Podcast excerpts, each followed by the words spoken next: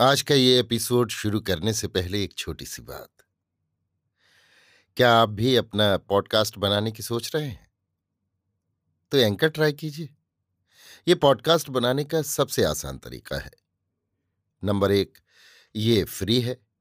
Number दो, इसमें कई सारे ऐसे टूल्स हैं जो आपको अपने फ़ोन और कंप्यूटर पर रिकॉर्ड और एडिट करने की फैसिलिटी देते हैं।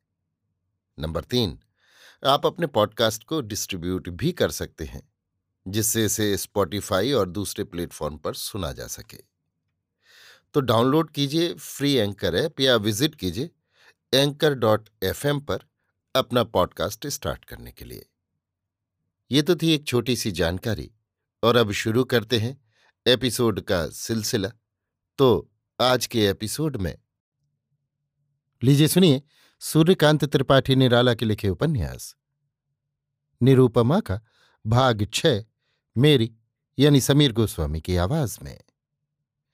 सुरेश के पिता योगेश बाबू पचपन पार कर चुके हैं। गृहस्थी के झंझटों से फुर्सत पा, घर रहकर योग साधन किया करते हैं। ध्यान सदा सुरेश पर रहता है कि नवयुवक गृह युद्ध के दाव पेंच भूलकर सहानुभूति में कहीं बहक न जाए। कर्म द्वारा जो संपत्ति अर्जित की है, अब ज्ञान द्वारा उसकी वृद्धि में रहते हैं। सुरेश पिता का आज्ञाकारी पुत्र है। यद्यपि उसमें बीसवीं सदी की संस्कृति रूप दुर्बलता है, फिर भी वो पिता की कृपा और अपने कर्तव्य की दिन भर में कई बार याद करता है। इसका संसार सुख फल वो प्रत्यक्ष भी करता जा रहा है और इसी से होने वाली देवताओं की पूजाएँ। निरूपमा योगेश बाबू की सगी भांजी है। उनके बहनोई बाबू रामलोचन के पिता प्रयाग में कार्यवश आकर रहे थे। रहने वाले कलकत्ते के थे। रामलोचन की शिक्षा दीक्षा प्रयाग में हुई। फिर लखनऊ में योगेश बाबू की बहन से ब्याह।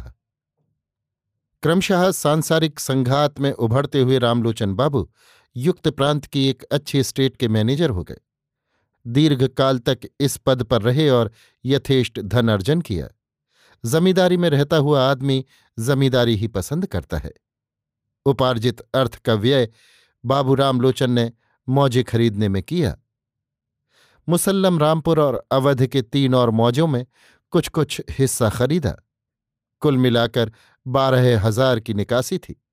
प्रयाग में पहले से उनका अपना मकान था। लखनऊ में भी कई अच्छे बंगले बनवाए। संतान केवल निरूपमा थी। इधर मैनेजरी से अवसर ग्रहण कर चुके थे। उनकी मृत्यु से एक साल पहले उनकी पत्नी की मृत्यु हो चुकी थी। औरों की तरह उनका भी ससुराल पक्ष प्रबल था। ससुराल वालों का ही विश्वास करते थे। कभी कभी कलकत्ता जाया करते थे। उनके भैयाचार वहाँ थे, पर उन पर विश्वास न था। दैवयोग पत्नी के मरने के छह महीने बाद खुद भी बीमार पड़े।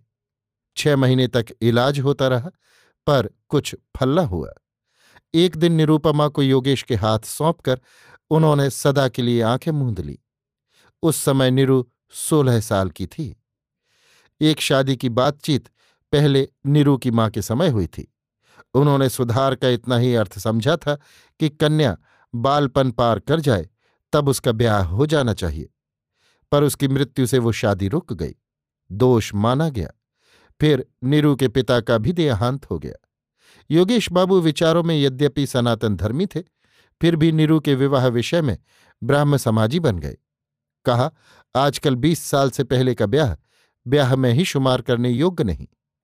भीतरी उद्देश्य उनका और था, जिसका पता उनके अलावा उनकी पत्नी को भी नहीं लगा। बात यह थी कि रामलोचन की बीमारी में उन्होंने पचास हज़ार का खर्च तैयार किया था। उनकी मृत्यु के बाद उनकी जमींदारी तथा मकान किराए की आमदनी उसी खर्च वाले कर्ज में ब्याज के साथ काटते जाते थे।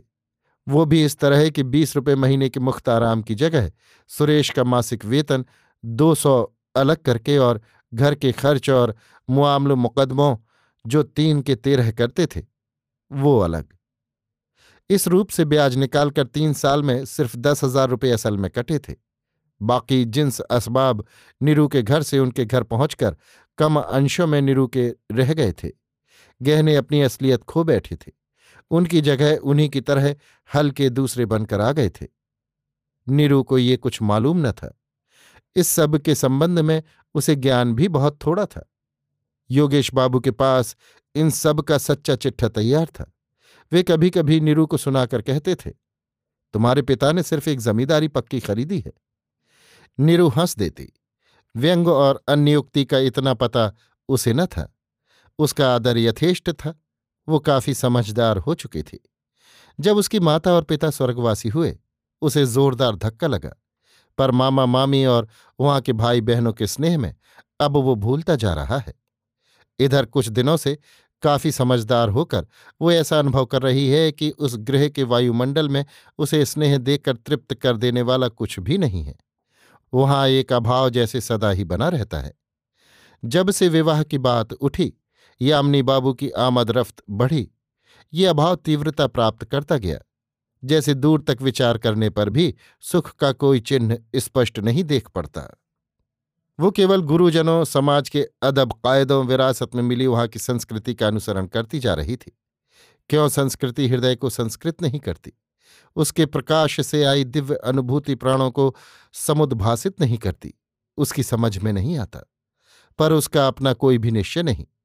वो जैसे वहीं की, उन्हीं की इच्छा पर निर्भर, उन्हीं के सुख से सुखी है। यामिनी बाबू, योगेश बाबू की साली की ननद के लड़के हैं। बड़ी छानबीन के बाद उनका पता लगाया गया है। संपन्न है, नीरू के जैसे नहीं। कानपुर में उनके बाबा जज थे, पिता वकील। योगेश बाबू ने इन्हें मुलाहजेदार समझकर नीरू के विवाह की बातचीत की थी। यद्यपि कन्या के देखने भर की स्वतंत्रता बंगाल में दी जाती है, फिर भी इनके विलायती भाव को ताड़कर एक दिन सुरेश से उन्होंने इशारे में ये बातचीत की। परमहंस रामकृष्ण देव की तपोभूमि दक्षिणेश्वर, आजकल बंगालियों के कोर्टशिप की जगह हो रही है। दर्शन का बहाना भर रहता है, और अब उतनी बंदिश चल भी नहीं सकती।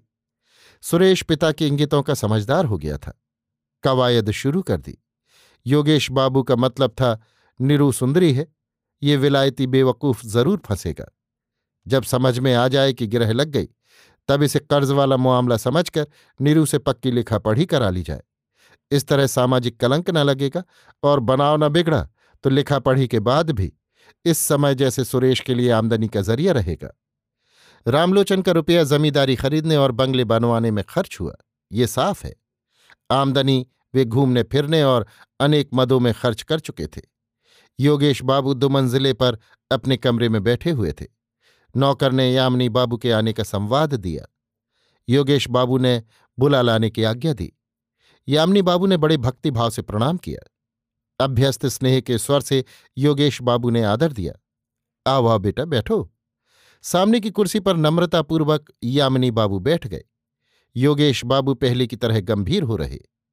कुछ देर बाद यामिनी बाबू बोले, मैं कुछ दिनों के लिए कानपुर जा रहा हूँ।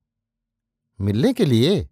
स्नेह के स्वर से कहकर मुस्कुराकर वृद्ध ने फरसी की नली संभाली। जी नहीं, साग्रह देखते हुए। तो गर्मी की छुट्टियों में यहीं क्यों न रहो? खस की टट्टियों का आराम। मैं इसीलिए पहाड़ नहीं जाता, व्यर्थ खर्च। सर झुकाकर एक बगल देखने लगे।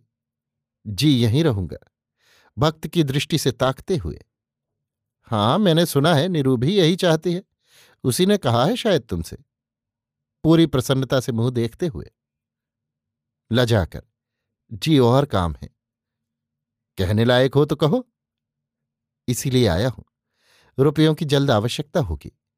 एक रेहन की संपत्ति है। कानपुर में?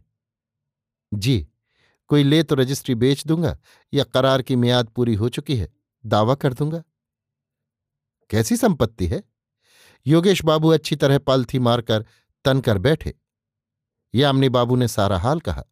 फिर ये भी बताया कि उन्होंने सुना है, वो रामपुर का रहने वाला है। कुमार का हाल कहकर नम्रता से मुस्कराए। हम्म। योगेश बाबू ने समझ की सांस छोड़ी। फिर कुछ देर तक यामिनी बाबू को देखते रहे। फिर अपने स्वभाव के अनुसार स्वस्थ होकर स्नेह के स्वर से बोले, कहाँ प्रोफेसरी? कहाँ ये जहमत? कुछ रुक कर। तुम चाहो तो हम शक्ति भर तुम्हारी सहायता के लिए तैयार हैं। जी हाँ मैं तो इसीलिए आया था। बाबा है नहीं।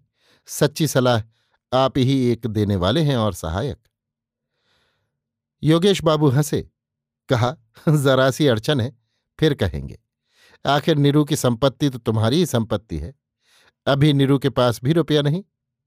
हंसकर। बुढ़ापे के सहारे के लिए कुछ कमा रखा था। तुम कहो तो सुरेश के नाम वो रजिस्ट्री खरीद ली जाए। या हम निरू को कर्ज दें? तुमसे निरू खरीद ले। मकान मौके के हैं। अगर आप निरू को कर्ज देकर उसी के नाम रजिस्ट्री खरीद ले तो बड़ी भारी कृपा हो। अच्छा अच्छा। वृद्ध उसी प्रसन्नता से यामिनी बाबू को देखते रहे। एक मिनट बाद प्रणाम कर यामिनी बाबू ने चलने की आज्ञा मांगी। अच्छा बेटा, चिंता न करना। कहकर यामिनी बाबू के मुड़ते वृद्ध ने घूरा। अभी आप सुन रहे थे सूर्यकांत त्रिपाठी निराला के लिखे उपन्यास। निरूपमा का भाग छह, मेरी यानी समीर गोस्वामी की आवाज़ में।